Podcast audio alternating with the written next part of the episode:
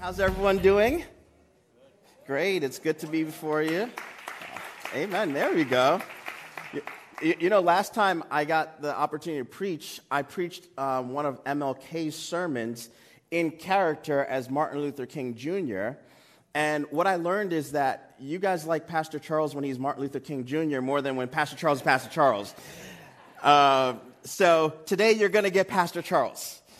You're going to get Pastor Charles. Amen. Thank you. Thank, thank you, brother. Thank you. So, if you take a moment, I'm just going to ask you to bow your hearts with me as we just prepare to go into the Word of God. Um, God is always more concer- concerned about the disposition of our hearts than the posture of our body. So, I just ask that you bow your heart. Most High God, I just thank you for this space, this moment for us as a gathered people just to worship you and just to give you the glory, to give you the honor, to give you the praise. I pray that you would be glorified in all that we do. May you be glorified in the words that are spoken. May your truth be transformative this morning, this day, that we might be going out as the changed people of God. And we pray this in the name that's above all names, Jesus Christ, our Lord and our Savior. Amen. Amen. So, you know, there's a truth of Scripture, which is that for every promise of God, there's always a waiting period.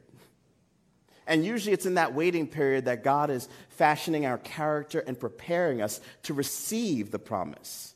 And so God issues a promise, and then there's a waiting period.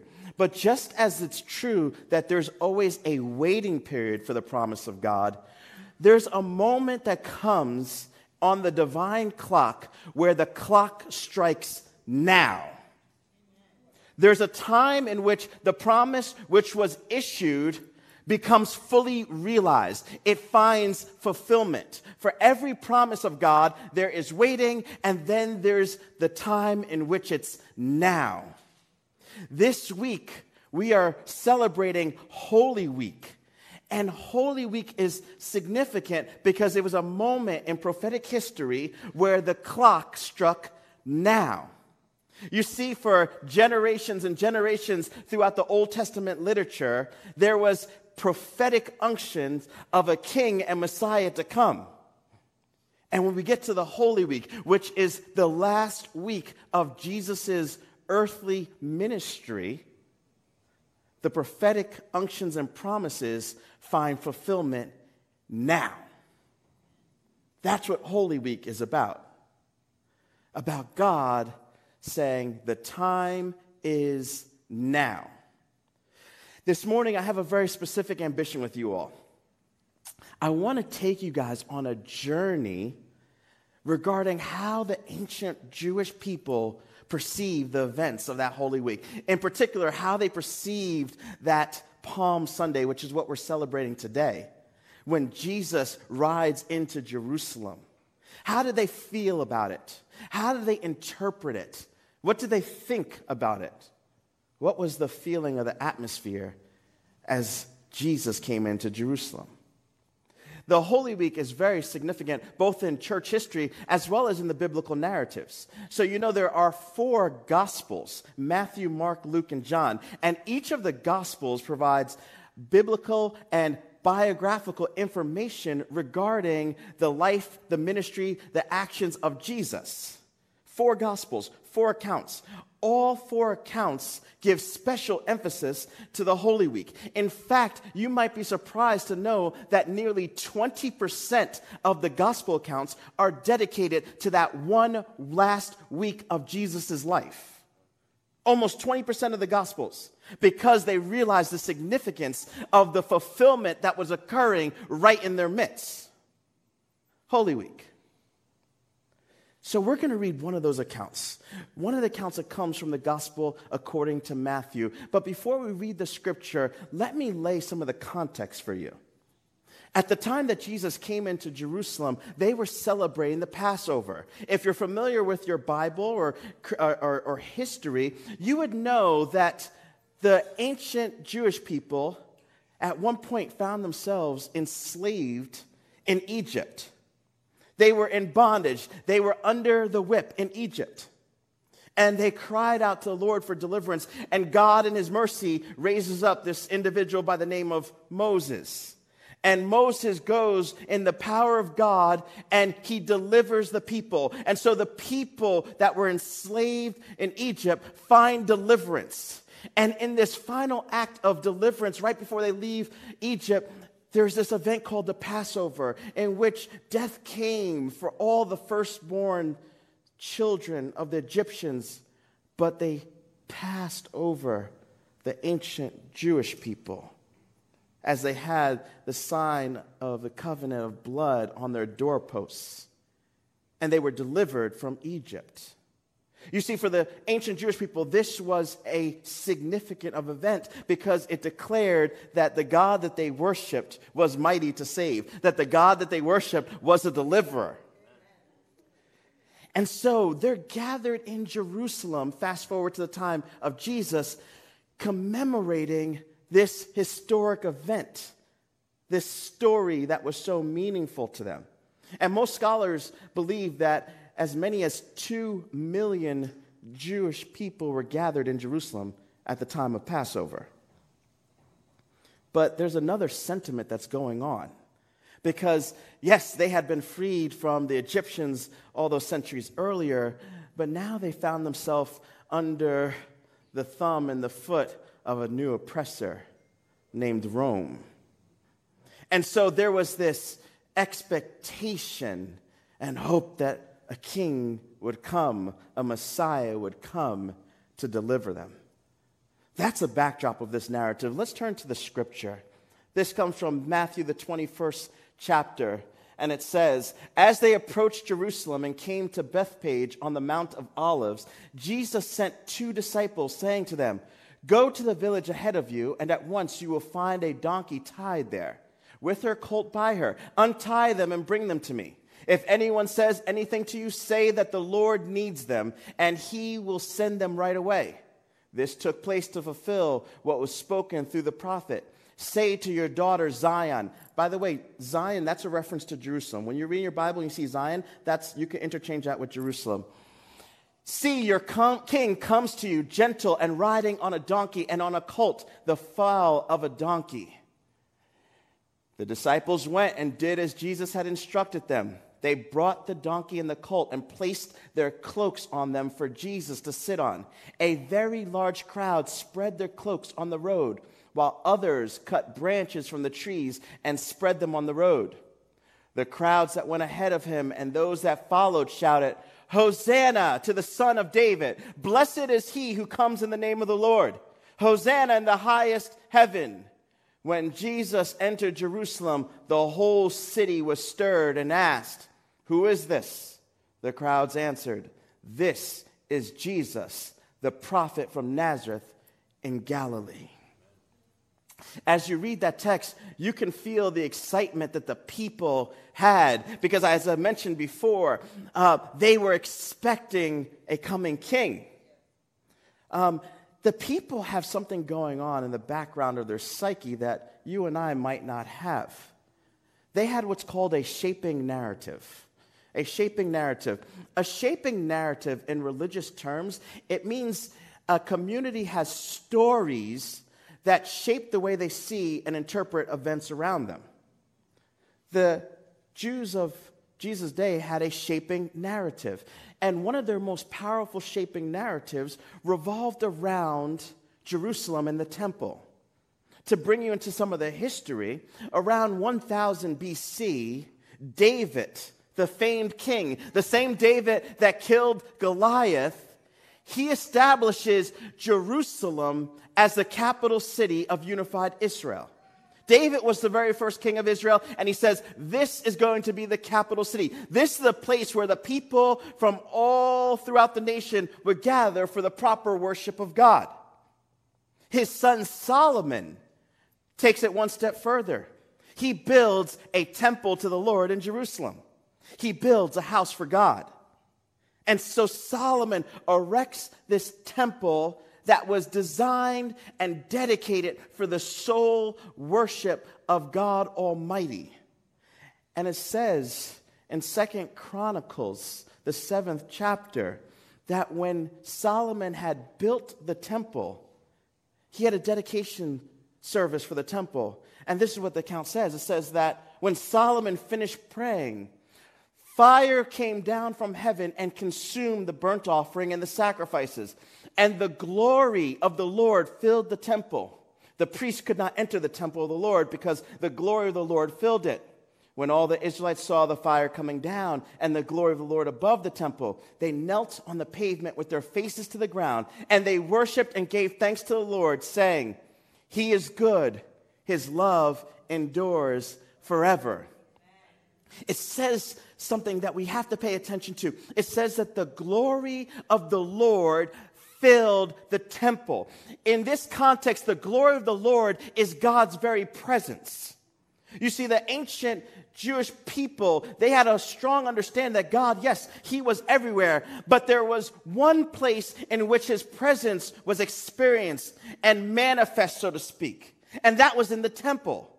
In fact, they had an understanding that there was a heavenly realm that existed and an earthly realm that existed. And they believed that at the site of the temple, the heavenly realm overlapped with the earthly realm. And so when you were in the temple, you were actually in the presence of God, one foot on earth, one foot in heaven. This is how they thought about the temple. And as long as the glory of the Lord was in the temple, then they could be secured that they had God's protection. They could feel secure that they had God's provision. They could feel secure because His presence was with them. That's how they understood the temple. But then tragedy hits. Tragedy hits because it says in the scriptures that their hearts, their hearts turned away from the living God. They went and started to worship other gods. They even built altars and temples in Israel to other gods. Some years ago, I had the privilege to spend two weeks in Israel, and we went to one of the ruins in Israel, the ancient ruins, and we saw one of these temples. One of these temples that, that the Israelites had built. And in the temple, there was two thrones. One was for Yahweh, and one was for a local mother deity. Their hearts had turned from God. And once their hearts turned away from God, their actions soon followed. Uh, we know from history that when they started to serve the other gods, they began to take on their practices. They started to have self mutilation in which they would scrape and scar their bodies and take blood from their own flesh to appease these divine deities. They even got so detestable that they would sacrifice children to foreign gods. Their hearts went astray. And then the prophet Ezekiel, Ezekiel you know, you've heard Jeremiah maybe as the weeping prophet, Ezekiel is the screaming prophet. And Ezekiel has this horrific vision. And in the 10th chapter of Ezekiel, you can read it on your own. It's wrapped in prophetic language, but this is what it says it says that he saw the temple, and then he saw that the glory of the Lord departed from the temple. The glory of the Lord left the temple. And for the ancient Jews, this is terrifying because if the glory of the Lord is away from the temple, that means God's presence has left us. Our, God's protection is gone, His provision is gone. This is a horrific event for them. But Ezekiel says the presence left. And shortly after that, we know that the ancient Israelite community is conquered they're sent into exile by the Babylons. And, and so they were, they, were, they were scattered from uh, one another, both in family relationships, both in community relationships. And then the temple, this beautiful temple that once housed the very presence of God, lay in ruins. It was destroyed. There was no glory. But there was some hope. There was some hope because the prophetic scripture declared that one day the glory would return. There would be a day in which a Messiah, a king figure, would rise up and would return and establish this glorious kingdom reign of Jerusalem. And eventually they go on to rebuild this temple. It's not as grand as it once was, but there was still a longing based on the prophetic scriptures that a king, a Messiah would come. And so, as we fast forward to the time of Jesus, when he comes into Jerusalem riding on the donkey, why were the people so elated? They were elated because they were like, the time is now. He's here. He's going to deliver us from the Roman oppression. They were so excited. Um, and we know that their excitement is so sincere because we see how they respond. It says that as he came riding on the donkey, they put their cloaks on the road in front of him. This was a sign of homage that you would give to a king. It says that they waved the palm branches. The palm branch was a sign of liberation, it was a sign of freedom that a king would bring. It says that they shouted, Hosanna, Hosanna, which means save them, save them, because they said, This is the king that's coming to save us. They said, the son of David, for they understood David to be the greatest king in the history of Israel. And so, he being the, in the lineage of David, which they believed prophetically the Messiah, the king to come, would be in the lineage of David, they were like, it's happening now. And so they have all this excitement, all this excitement. Only a couple days later, the same crowd that was crying, Hosanna, Hosanna, is crying, Crucify him, crucify him. They went from lauding his praises to crucify. How did this happen? How did this happen? How does this make any sense? Well, I'll tell you. You see, they had expectations on what kind of king Jesus was going to be. They expected that King Jesus in this moment was going to come and give it to Rome. He was going to smite the oppressors, the Romans. In fact, you know what they really wanted Jesus to do? They wanted Jesus to march into Caesar's palace, go up to Caesar, and slap him. That's what they wanted. That's what they wanted. They, they, there would have been nothing more satisfying than seeing that. That's what they wanted.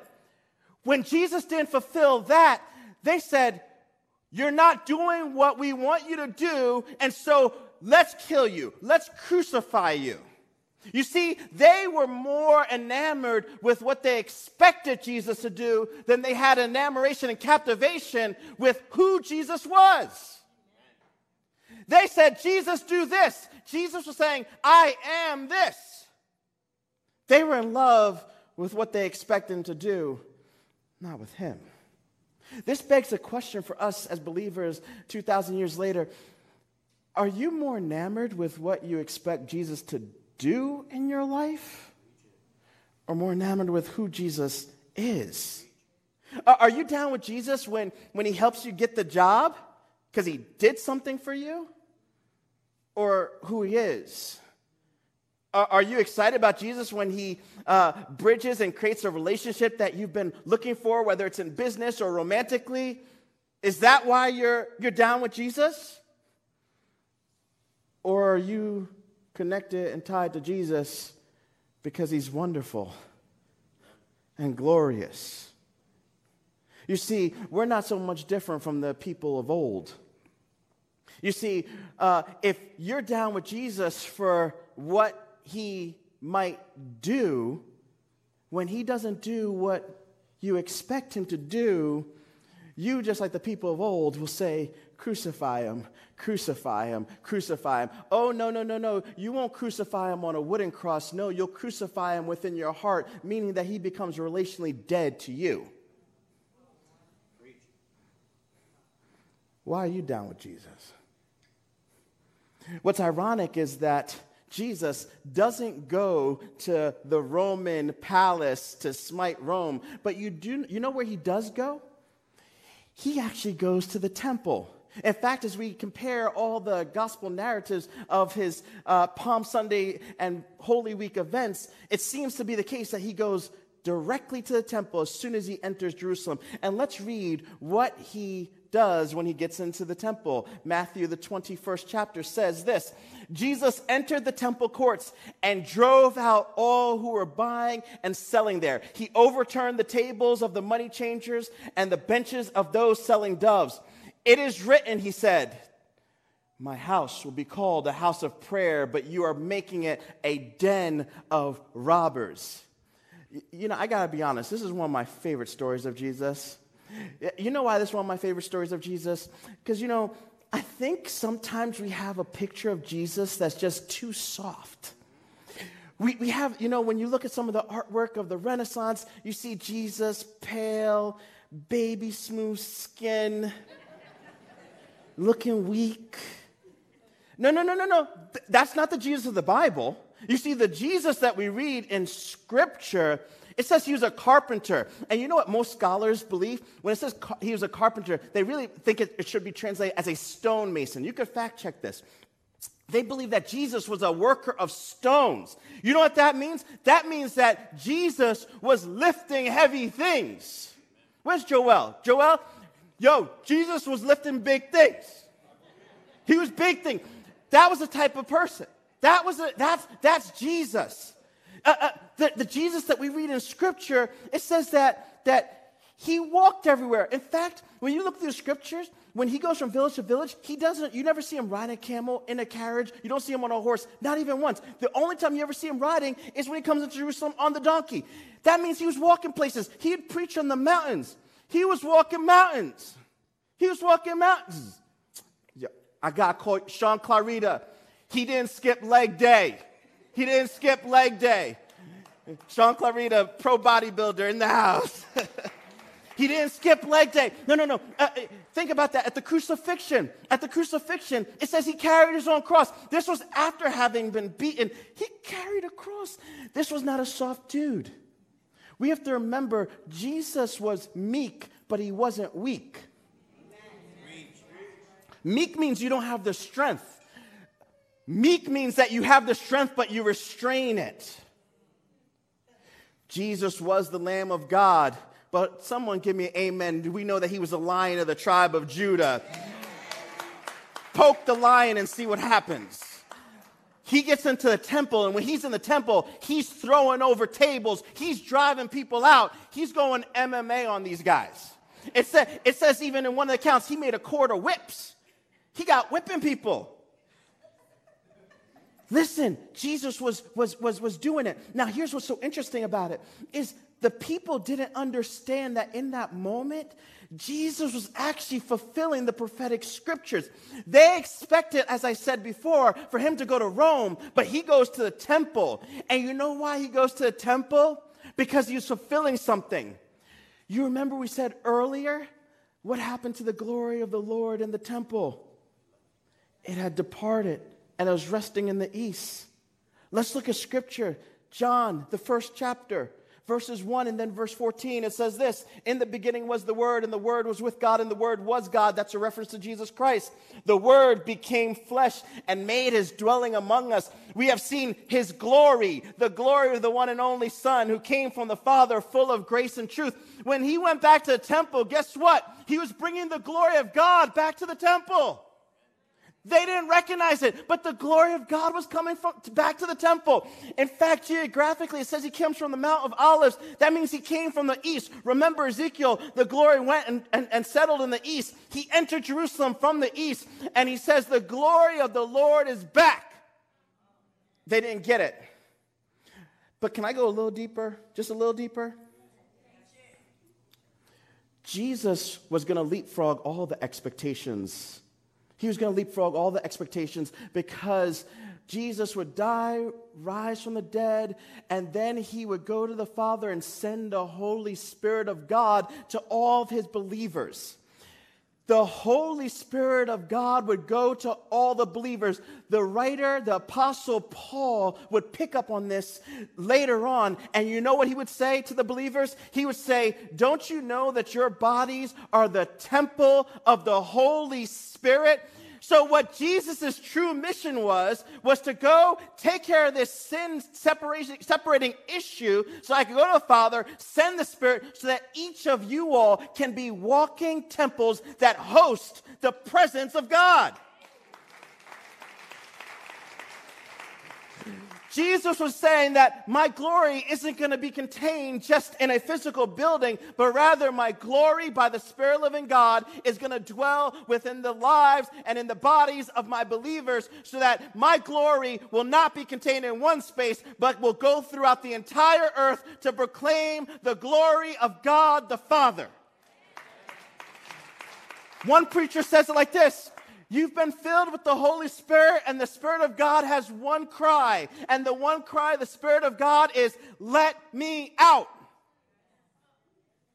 He was fulfilling the prophetic unctions in that moment, and the people didn't get it. You see, they were still blinded by what they expected him to do, not who he was. You see Jesus throughout the entirety of a Holy Week, and even on Palm Sunday as he enters into Jerusalem, is declaring who he is. He comes riding on a donkey. When a king comes riding on a donkey in that day, that meant that the king comes in peace. Jesus was declaring that he's the king of peace. They waved the palm branches, declaring that he was a liberator, one who brings freedom. And it's true, Jesus is the one who brings freedom and liberation to us, his people. They said, Hosanna, Hosanna, which means save us, because they didn't know it, but they were declaring with truthfulness who Jesus was, that he was the Savior of the world.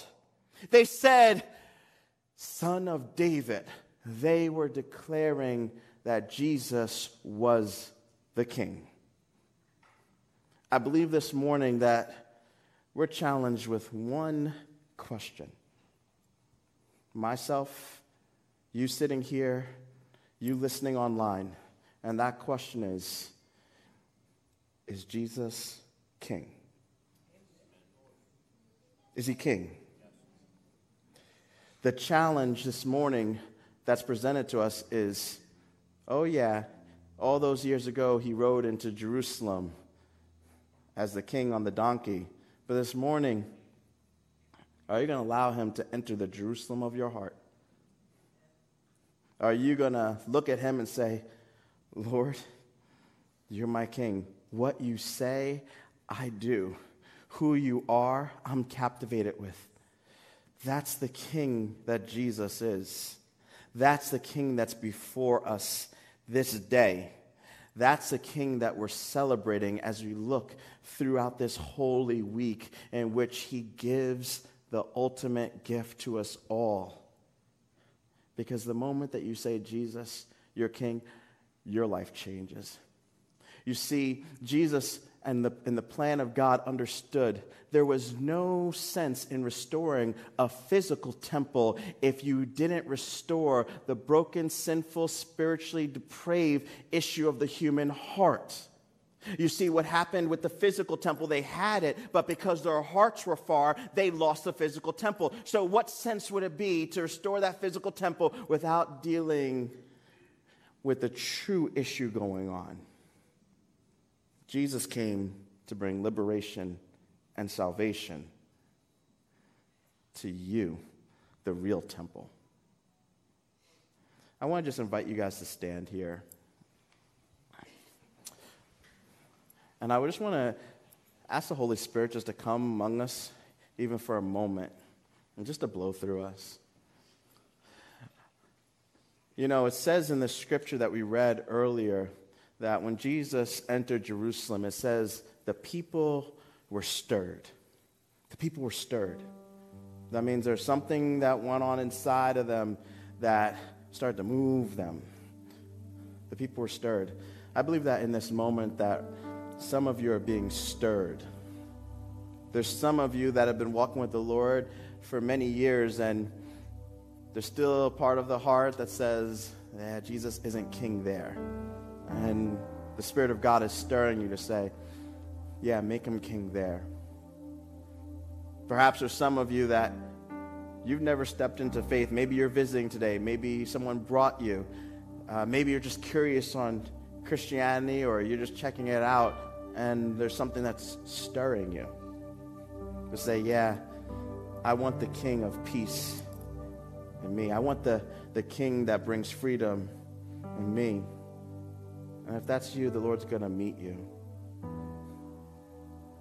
I want to ask you guys just to uh, bow your heart again here.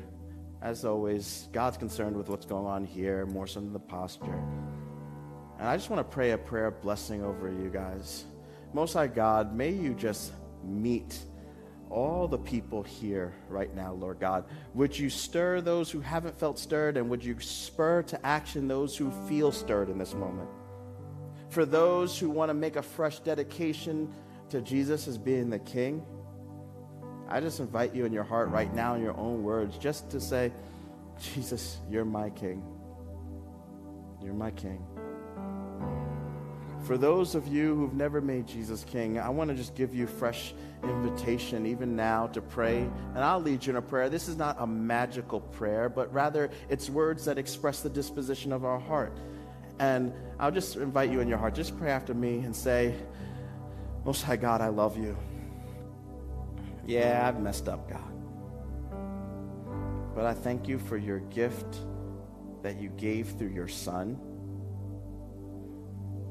I trust you to save me, and I choose to follow you as Lord.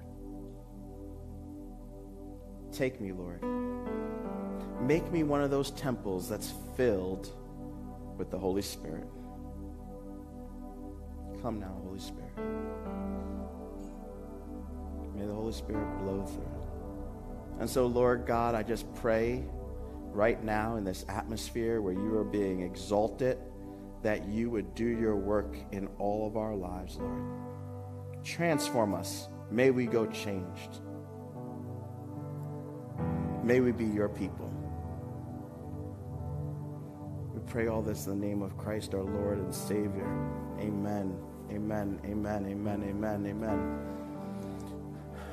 You know, I want to just we're about to do some ministry time and we and we have a prayer team here that has some words and we're going to share those if, if some of those words apply to you um, but i want to just leave you guys that you know it says in that scripture that people were stirred i think that you're going to see this week people in your lives that are going to be stirred and they're going to ask what's going on what's this about and the answer that they give is is jesus i want to encourage you to be on the lookout for that um, we do have our, our offering baskets. We're doing something like we did last week. It's a little different. So, those of you who are to my right, we're going to pass those back around and you can put your connection card in there. Um, if you just made a fresh commitment to follow Jesus or you decided to follow Jesus for the first time, you can uh, check that off on the, on the uh, connection card that's in the seat pocket in front of you as well as you could text uh, 201-584-7188 and we just we just do this because we want to connect with you. We want to give you information and we want to support you and what god is doing within you. Um, let me give some words. Again as the baskets are passing you can put offering envelopes as well as connection cards in there. So the prayer team did uh, hear some things from the lord. They got a sense that this is what the Lord was doing. So if this applies to you, there's going to be people up front to pray for you. Um, so feel free to come up if, this, if you hear something that, that resonates with you. And if you need prayer for anything else, there will also be people to pray for you as well. So feel free for anyone to come forward. So there's a word saying there's a parent that feels overwhelmed because they have a teenage child that's involved in drugs. And so if that's you, um, we want to pray for you. Uh, someone having trouble breathing. You're feeling like, like there's a weight on the chest, and you try to take a deep breath, it's just uh, there, there's a burden there. So we want to pray for, for you as well. Um, there's someone that was diagnosed with cancer. Specifically, they felt it was cancer of the lungs. So if that was you, you got a recent diagnosis, um, come forward. Let, us lay hands on you. Um, right knee, right knee. And, and this was specifically, they felt it was a man uh, right knee and having uh, like stiffness, like you can't extend it or it, it doesn't, it's lacking flexibility. If that's you, um, come forward. And then lastly, anyone that's experiencing any type of pain in the chest. So if that applies to you, like I said, we have a prayer team up front and they want to just lay hands on you and, and ask God to, to fall God to fall. All right, let me just speak a blessing of you guys. Um, may you go in the peace of Christ. May the Lord cause his face to shine upon you. May he give you peace. Go forward in the power and authority as living temples hosting the power and the presence of our God. In the name of the Father, the Son, and the Holy Spirit.